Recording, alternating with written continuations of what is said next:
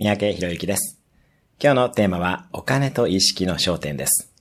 お金に恵まれない人が往々にしてやってしまっているのは、お金が足りないことに意識の焦点を合わせてしまうということです。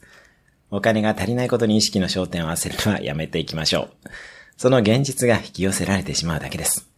お金がないことに意識を合わせると、結果としてお金がない状態が生み出されるだけです。